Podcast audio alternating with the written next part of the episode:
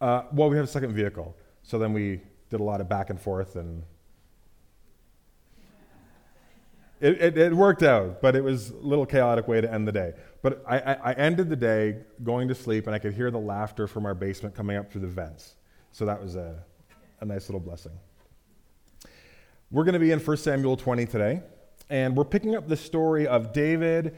He's narrowly escaped from an attack uh, by King Saul, who's the first king of Israel. Saul's gone off the deep end at this point, and Saul has completely forsaken really what his calling should be as a king which is to reflect God's grace and love and a wise use of authority and power into the world. And instead, he's become more and more centered on trying to maintain and hold on to power and a position that he believes is his. He wants to be seen and celebrated as the leader of Israel and as the king of Israel, but his heart is really divorced from God. And he's forsaken God and his calling as a king, and as a result, his life is kind of slowly spiraling and getting both smaller and more self destructive at the same time.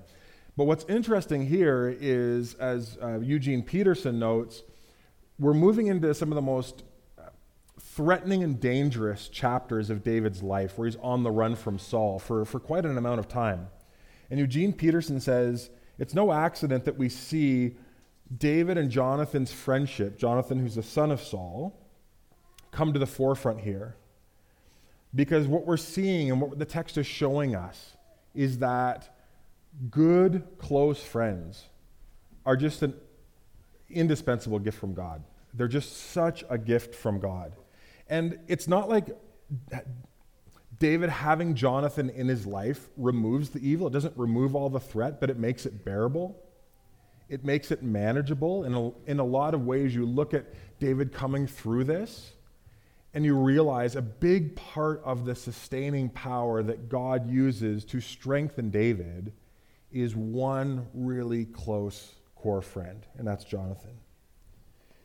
And, and that should serve as a lesson to all of us. If you don't listen to the rest of what I have to say, which is kind of going deeper into this, just hear this is that, I mean, you know this after a certain level of experience and age, but you're going to have troubles in life, and you're going to have heartache.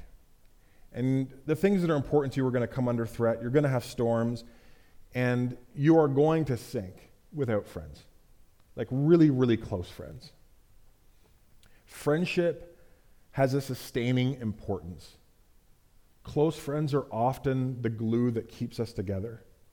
And we're not going to make it through life in a way that's healthy and wise and flourishing without good friends. Now, if I would have said that two and a half years ago, people would have been like, yeah, no, I totally agree with that. But I hope we feel that a little bit more in our bones after two, and, two years of kind of separation and disconnection. We've, one of the good sides of the pandemic is that we've maybe been sensitized or resensitized to how important face to face connections with people are. Friendships really do matter. Now, I've talked before as a bit of review of Joseph Myers' books, uh, Search for Belonging, and he talks about four levels of friendships. And this is a broad generalization, but you can think of your friendship, uh, your friendship circle as a succession of circles. In your core, you tend to have, sometimes over the course of your life, one to three core relationships. These are like brothers and sisters. And then you've got close relationships, and people have about four to 12 of those. Then you have casual relationships, 13 to 25, and then somewhere around 25, depending on your social capacity, you have lots of people that you're friendly with, right? Like the, your favorite barista or the person at the Walmart checkout, but you don't really know them that well. But one of the things that was instructive about Joseph Myers' books for me was that his emphasis on helping me to understand that all of these are actually important.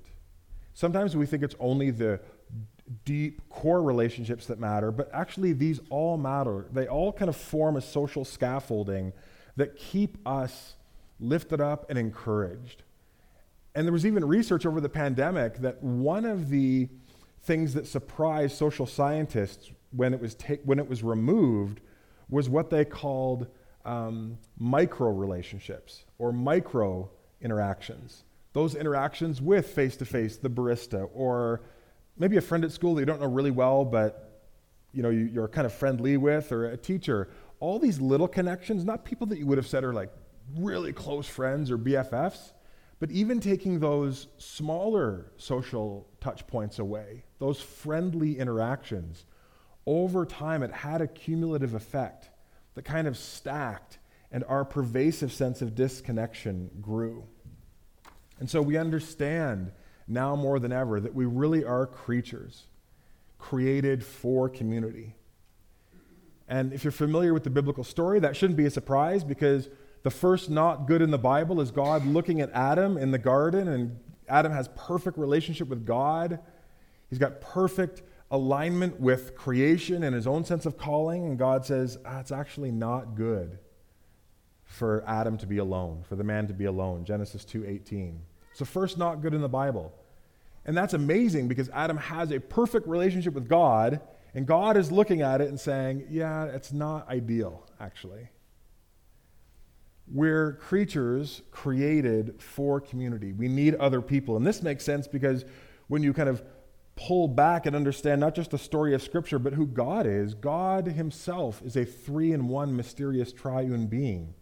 So it also makes sense to think about God not just as a solitary figure who pre existed everything, but a community of Father, Son, and Holy Spirit who created all that is. And so we're not just created for community, we're actually created by community. And so friendships and connections lie at the very, very heart of life. And today's text underscores that. It's an entire chapter that centers on David's relationship with his friend Jonathan, and it's a whole case study in the truth that a core friend, even one, is an enormous gift from God, and that we need them in our lives. So I want to move through the passage pretty quickly, and then I want to tease out the significance for us. So, verse 1 David flees to Naioth at Ramah and went to Jonathan, and he says, Jonathan, what have I done? What's my crime? Have I wronged your father? Is he try- Why is he trying to kill me? And Jonathan's like, Never. You're not going to die. Look, my father doesn't do anything great or small without letting me know. Why would he hide this from me? It isn't so. But David took an oath and said, Your father knows very well that I have found favor in your eyes. And he said to himself, Jonathan must not know this, or he will be grieved. Yet, as surely as the Lord lives and as you live, there's only a step between me and death. This is David being really vulnerable with his friend. He's like, I can see what's happening. I, Jonathan, I'm this close. I know the way your father thinks. I've lived and served under him. I, I'm just a hair's breadth away from being killed. And Jonathan said, Whatever you want me to do, I'll do it for you. I mean, this is the king's son. Jonathan has a lot to lose by betraying his allegiance to his vindictive and vengeful king uh, father and siding with David. And David says, Look, tomorrow is the new moon feast, and I'm supposed to dine with the king, but let me go and hide in the field until the evening after tomorrow. And if your father misses me, just say, Oh, Danis, uh, Dave, um, David earnestly asked my permission to go to Bethlehem and uh, his family is going to be doing this annual sacrifice. And if your father says, Oh, very well, then your servant, meaning himself, is safe. But if your father loses his temper, you can be sure that he is determined to harm me. As for you, show kindness to your servant, for you have brought him into a covenant with you before the Lord. And then he says, If I'm guilty, then just kill me yourself. Why hand me over to your father? Now, one thing that I want you to note, and you won't see it here, but in the Hebrew, the word there for show kindness is hesed.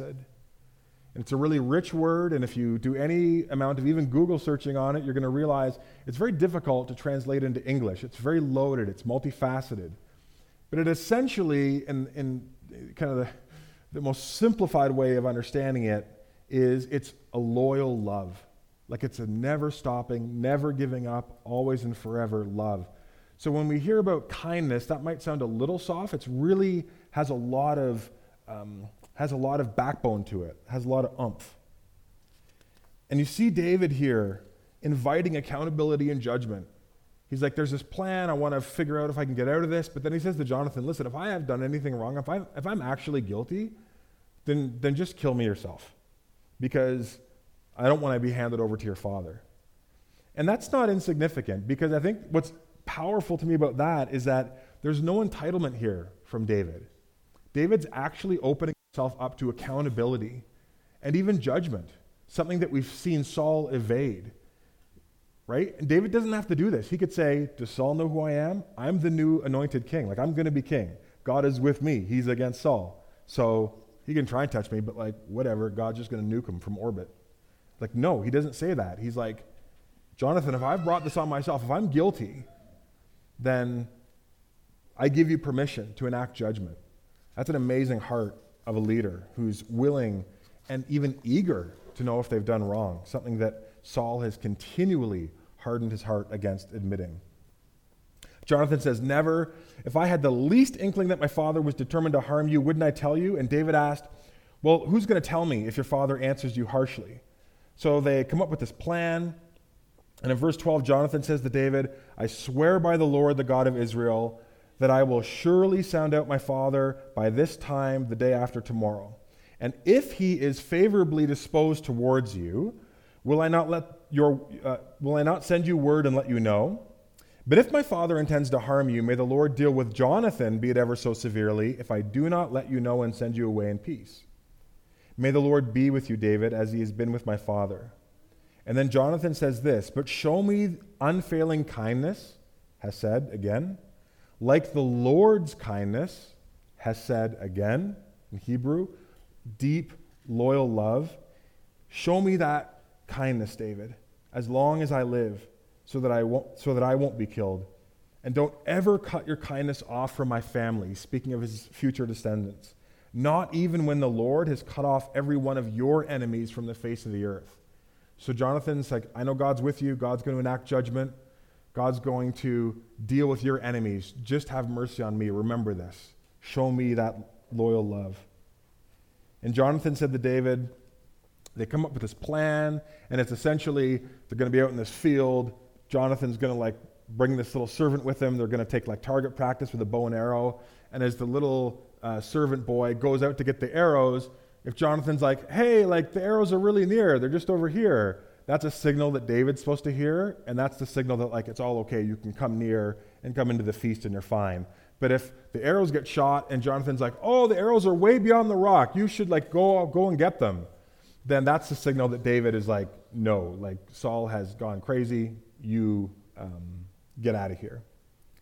So David hid in the field, and the new moon feast comes, and then v- verse 25 Saul sits down uh, to eat, and he notices that David's place is empty, which is a sign of disrespect. When you're the king, this is a festival, all of your attendants should be there. Saul didn't say anything for the first day. He said, Oh, maybe something came up with David. He, maybe he's ceremonially unclean, so he's doing the proper thing and withdrawing from this. Doesn't say anything. But the next day, David's seat is empty again. And Saul turns to Jonathan in verse 27 and says, Why hasn't the son of Jesse come to the meal, either yesterday or today? And Jonathan gives him the story. Oh, there's, you know, this thing that he had to go to in Bethlehem, and I gave him charge, and it's all good. And then in verse 30, it says, Saul's anger flared up at Jonathan, and he said, You son of a perverse and rebellious woman. And that is a bit more colorful in the Hebrew. You can let your imagination do the work. He says, Don't I know that you have sided with the son of Jesse to your shame and the shame of the mother who bore you? This is a public festival, remember? This is like standing up at a big wedding feast with family and friends and just drilling into someone. As long as the son of Jesse lives on this earth, neither you nor your kingdom will be established. Now send someone to bring David to me, for he must die. So we're seeing this megalomania emerge in Saul. Saul actually thinks he has the power to establish kingdoms. Right? He, did you notice that? He's like, oh, I won't let your kingdom get established. He's like, bro, that is way above your pay grade. God establishes kingdoms. Calm down, Saul. Right? Like, you're getting pretty big for your britches here. But this is what's happened to Saul's heart. He sees everything as an entitlement, as his not as a stewardship, but as ownership. And now he's leveraging it to threaten his own son. And then Jonathan pushes back publicly. That takes a lot of courage to stand up to a parent who's doing something wrong. Doubly so, a, parent who has massive power over you. Doubly so, a parent who has massive power over you in a public context, in an honor shame culture. And Jonathan says, Why should he be put to death? What has he done? Verse 33 Saul hurled a spear at him to kill him. And then Jonathan realized that his father was intended to kill David. And commentators would say the inference of the text there is like hell bent on killing David. Saul will kill David or die trying. He's even willing to publicly off his own son. Brutal. So Jonathan gets up from the table in anger, obviously, huge sense of betrayal. Uh, second day of the feast, he didn't eat because he was grieved at his father's shameful treatment of David. Huge turning point in the relationship between Saul and Jonathan. And for those of us who have grown up in environments where there was um, that kind of uh, physical threat and abuse, you, you understand that w- when that is betrayed, when, when you have someone whose authority and power is given to protect and care for you, to be the very source of the most imminent threat in your life, some would argue you just never get that full trust back. And so this is a heartbreaking development in Saul's spiral into darkness. In the morning, Jonathan goes out to the field. They do the drill. Jonathan's like, go. And then the boy comes back with the arrows, and Jonathan's like, here, take my weapons, go back. Sends the boy away, and it's just Jonathan out in the field, David. Verse 41, it says, After the boy had gone, David got up from the south side of the stone and bowed down before Jonathan three times, with his face to the ground, and they kissed each other and they wept together, but David wept the most. Jonathan said to David, Go in peace, for we have sworn friendship with each other in the name of the Lord, saying, The Lord is witness between you and me, and between your descendants and my descendants. And then David left, and Jonathan went back to the town.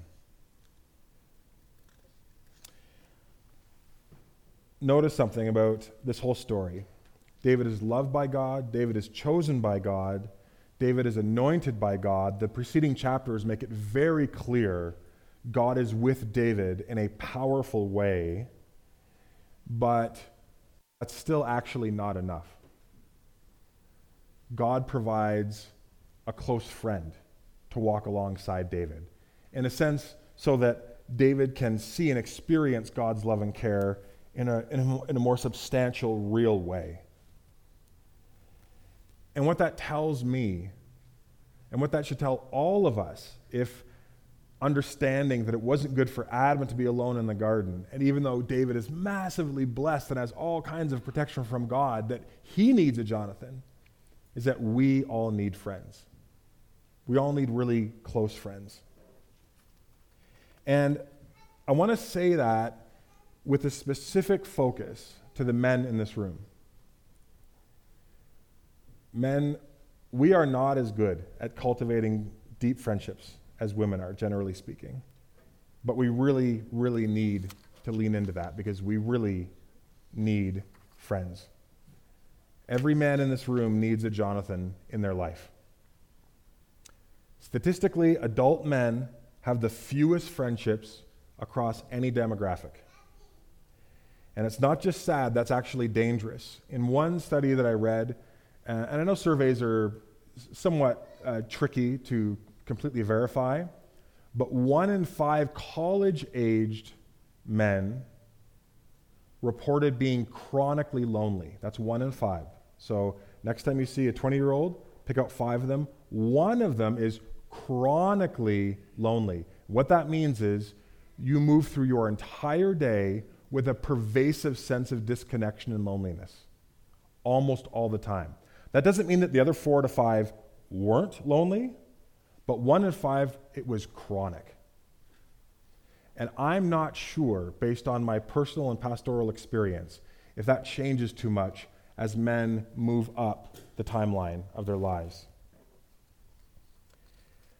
This has profound impacts on our ability to live into the fullness of our humanity and what God has for us.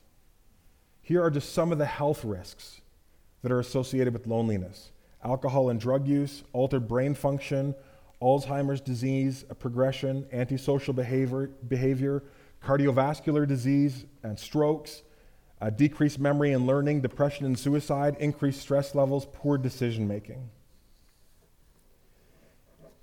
Now, this applies to everybody, but again, because this text looks at David and Jonathan, I want to lean into the dynamic of friendship among men because I really do see and experience pastorally how it is reaching a quiet but significant boiling point. A lot of adult men struggle to form core relationships with other men, and there are a few reasons for that. Number one is men bond shoulder to shoulder, and women tend to bond face to face. So men tend to bond with each other when they're doing activities together, but as you grow and your responsibilities grow, and maybe you have marriage or family or work responsibilities increase, the margins and free time that you have to set aside to do things with other men shrinks. Their availability, based on your availability, becomes very, very difficult to coordinate if you've ever tried to even set up a basic connection. And so, what happens is we can begin spending less and less time doing things with each other. And we're all in the same boat as men, and so it's kind of normalized, and we think it's okay, and it's not great, but. And then five years goes by, 15 years go by, 25 years go by, and there's a profound loneliness that just keeps growing, but we're not sure how to change that momentum. Number two, men tend to prioritize their career over relationships. Men tend to be rewarded for striving towards wealth, success, and power, and women seem to have a better, more intuitive um, realization that not that they're uh, less ambitious than men, but more women are less likely to sacrifice core relationships in the pursuit of wealth, status, and power. More men will intentionally or inadvertently chase after wealth, success, and power to the detriment and look in the rearview mirror, the wake of their career, and say, oh, I burned a lot of bridges with my kids, with my spouse, with my cl- close friends. I didn't really try to, I was just so striving towards this. And I never stopped to say, I'm so busy climbing the ladder of success. Is it actually leaning against the right wall? Men and women see the point of friendships pretty differently. I thought this was an insightful um, uh, observation from one social psychologist. She noted most women use friendships to plug into life. That's a, that's a core part of how uh, women form their identity and form meaning. And she said men develop friendships to unplug from life and to de stress. And that's why um, I think I read it four times. Um, different females who are interviewed or who are themselves psychologists saying, I will never understand how my husband can go away and play golf for four or five hours with his best friend. And when he comes back and I ask him, Oh, how are the wife and kids? Or he's like, I don't know. It's like, What did you talk about for five hours? I don't know, nothing. because men look to their relationships to be a um, not escape in a bad way, but, but unplugging from their responsibilities, to let their, um, that striving down. And so that can sometimes make it difficult for men to lean into uh, the deeper stuff of relationships. And lastly, we don't often have a lot of models for a David and Jonathan kind of relationship. In our culture, while there's different expressions of masculinity that are increasingly legitimized, there's still kind of a gold standard of a, a real man, a strong man, a, um, a competent man is autonomous and stoic and kind of, kind of rugged individualism, the army of one. We would never go so far as to say the ultimate man is Rambo, but we also highlight people like that. Like, wow, that's someone who doesn't seem to need anybody and just can do it all and doesn't show vulnerability and just powers through life. There's a lot of reward in our culture for men who can do that on the level of wealth and prestige and status, and for some people, even like that sense of like, wow, that, that's really impressive. And so men can just get sucked into this idea that that's the gold standard, that's what we should be striving for.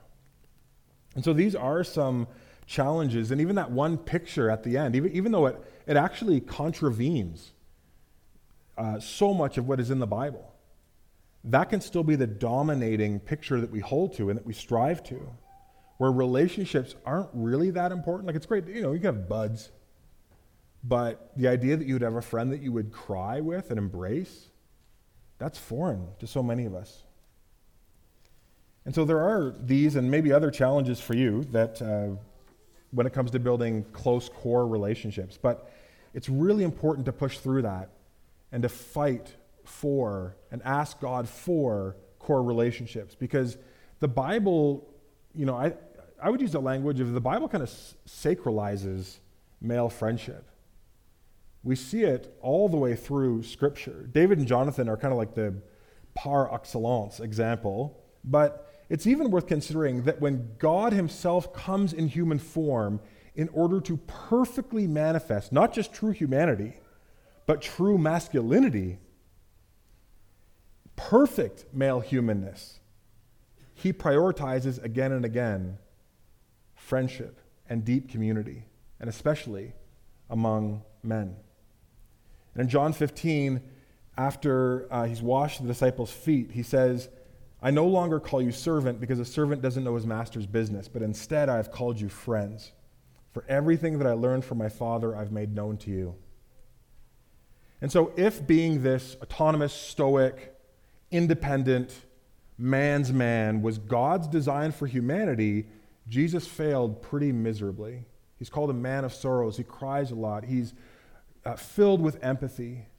He's prioritizing and spending time with 12 men. And then, even within those close relationships, there's a core of Peter, James, and John that he invites into special experiences with them, like the Transfiguration. And when he's going through his darkest moments in, Gethsemane, he asks them for help. I, will you pray for me? Will you stay up with me? I'm literally moving towards hell. Will you go into battle with me? Everything Jesus does reveals that he's deeply invested in friendships of disclosure and vulnerability and courage. So, how do we build friendships? And then, again, with a special focus uh, to the men who are present here. Well, first, we need to understand what makes a deep friendship. And I think that there are three elements. The first is that deep friendships are covenantal. You see this again and again where David and Jonathan are swearing covenants to each other. They're making vows and binding promises. This isn't like a, yeah, as long as this is working out and you know, there's kind of like a quid pro quo. That's awesome. They're entering into something covenantal, which means like a very sacred promise before God. It's, it's a promise that it's bound together by that word hesed. It's love, loyal love, love till the end. Not love until it becomes inconvenient, but love all the way through. It's, it's David saying to Jonathan and in, reverse, I'm going to be with you no matter what. I am with you no matter what. I'm going to lean in when other people step away, when other people are like, ooh, this is crazy. Yeah, this is, cost is too high for me. It's been great, David. Thanks. Jonathan's like, I will be there. Now, if you're married, if you're married, you've entered into the covenant of marriage. So this should be the posture towards your spouse, but it also should apply to your close friendships. Not every friendship. You can't have a covenantal kind of commitment to 25 people, but to one, two, maybe three other friends, you can. And part of what a covenantal relationship means is that it's not transactional, right? It's not, um, as long as I'm getting what I want, that I will continue to love, or I'm keeping a tally, right? Love keeps no record of wrongs. It's not like, well, I'm gonna, I've done a lot for them lately. They haven't done a lot for me, so I'm just gonna like take my foot off the gas and let them kind of catch up. And then once I think it's even, then we'll start. No, no, no. It's a self-giving love. It's not consumeristic, right? Where you really see the other person as a way to gain something it's about modeling the Hesed love of God into the life of someone else. It's a, it's a really high and holy calling, and that's why you can't just spread that kind of love out to anybody that you come into contact with. It requires significant investment. Deep friendships also have to be open. You have to be transparent, you have to be vulnerable. I know guys aren't good at being emotionally vulnerable. Um, but the reality is, the depth of your friendship will be determined by kind of vulnerability times time spent. Um, if you just spend a lot of time with people and don't actually share things that are important to you, highs and lows and things in between and doubts and struggles in an appropriate way, you're not going to have a depth of friendship. And without the, without the vulnerability, you're going to have like those acquaintances and casual relationships and golf buddies and but you're not going to have a Jonathan. Because developing a Jonathan takes the risk of showing vulnerability like David did, like crying in front of him and saying like I'm close to death, like I I really need you. Number 3, deep relationships have sympathy. And sympathy is a compound word that comes from simpatico and pathos. And simpatico means common, and pathos means passion. And so deep friendships have a common passion. And for David and Jonathan, that common passion is serving God. Twice they say, The Lord is witness between you and me forever. They don't say, The Lord is witness way, way up there, out in like the third dimension of heaven. He's a witness over our friendship, He's a witness between us. He's the tie that binds. They see their friendship as being tripartite. It's not just David and Jonathan. They're united by a common passion to serve and honor God. And without some kind of common passion, you won't be able to build a relationship. I, mean, I, I, can't speak to a woman's experience, but I can say that is absolutely true uh, as, as a man and, and the men that I talk to. And this is why, if you're simply trying to make a friend and gain friends, it actually won't work. You have to be pursuing something beyond the friendship. Otherwise, it's, it's just not going to work. Men bond shoulder to shoulder as they're fellowshipping, as they're moving together towards a common mission. If it's just like, hey, let's hang out and be friends, there, it, it, there's something in the way that God's designed us. We need forward momentum. C.S. Lewis said, This is why those pathetic people who simply want friends can never make any. The very condition of having friends is that we should want something else beyond the friendship. We should be serving a greater goal. We're climbing a mountain together and we're saying, Hey, come join me. We're going to do this together. So, how do we make friendships? Well, the easiest way, maybe for us as men, and this has I know applicability to everybody, but again, I want to speak um, to men specifically because I think there's a, a need to be clear on this. The easiest way is to be proactive and plan and, and, and hang out with people and hang out with some kind of a purpose. It could be something casual, a game night, a potluck, a, you know, camping, a sporting event, a concert. Could be exercising, could be joining a team or joining you know, volunteer firefighting spending time in nature together, right? Hiking, fishing, road trips, volunteering together. Again, men tend to bond well shoulder to shoulder. And so, if we want to make friends, we have to be a friend. We have to be the one taking responsibility instead of waiting for someone to approach us. We say, Hey, I'm going hiking. Do you want to join me? Hey, I was thinking about checking uh, or hosting a thing at my house. Do you want to come over for the game? Or, Hey, I was going to um, go fishing. Do you want to join me? we have to invite other people in. And when we do, we have to keep showing up. We have to keep going to the same place again and again and again, often for honestly a long time. And the older you are, and I can say that because I'm like 45 now, I'm like midlife. Sometimes it takes a lot of time of showing up until something kind of clicks. And I'll say pastorally, one of the big things that I know some, not everyone, but many people want when they come to a church is they want to meet people, they want to make connections. And so they'll tell me a month on, they'll say, Oh, I found it really hard to meet people at church. And I'm like, Well, you've come like, how many times have you come? And I'll say, Oh, I've come like three out of the last four weeks. I'm like, Yeah, like that might take like a year, a year and a half at that pace, just to make a, get some momentum. Like, we're not in high school anymore where we're forced into being around each other all day long, and probably many of you are thankful for that. But there was a lot of social pressure pushing us together when you're younger. When you're older, you can kind of make your own spheres. And so that means it's just going to take longer, often. Sometimes you get those fast friendships, they're amazing.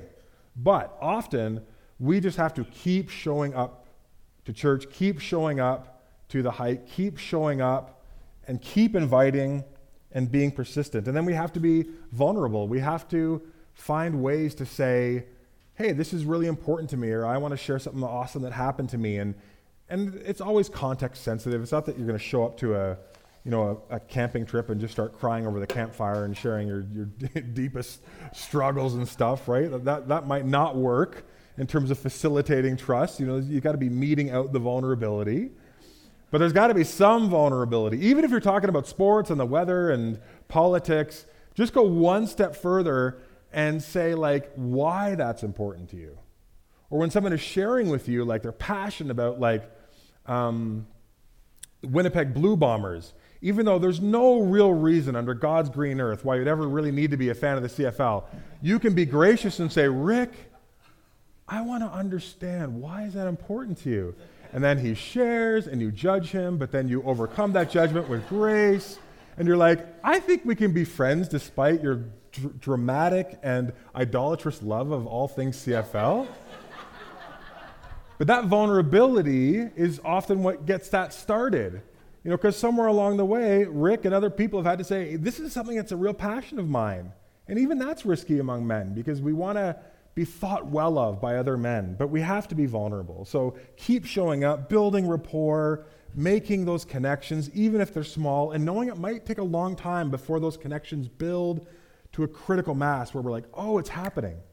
Like, I'm starting to like feel some momentum here. And maybe the person isn't a core friendship. Maybe they'll never be a core friendship. But they're advancing from maybe like an acquaintance to a casual friendship or a casual friendship to something a little bit closer. Okay, in closing, I know I've said a lot. Um, I'm passionate about this because this is an area where I fall short in my own life. Don't miss this. David and Jonathan's deep friendship emerges from their friendship with God. And you can base friendship on a lot of things, but nothing is stronger than a shared pursuit of God and his kingdom, his priorities. Notice that they say again and again, the Lord is witness between you and me. And a growing, humble, sincere faith is the best foundation for a covenant friendship. Because if you haven't experienced the Hesed of God, the loving loyalty of God, it's much harder to access that and give that to someone else. So there's always going to be a bit of a limiter on your relationships if you're operating from kind of like a human centric point of view.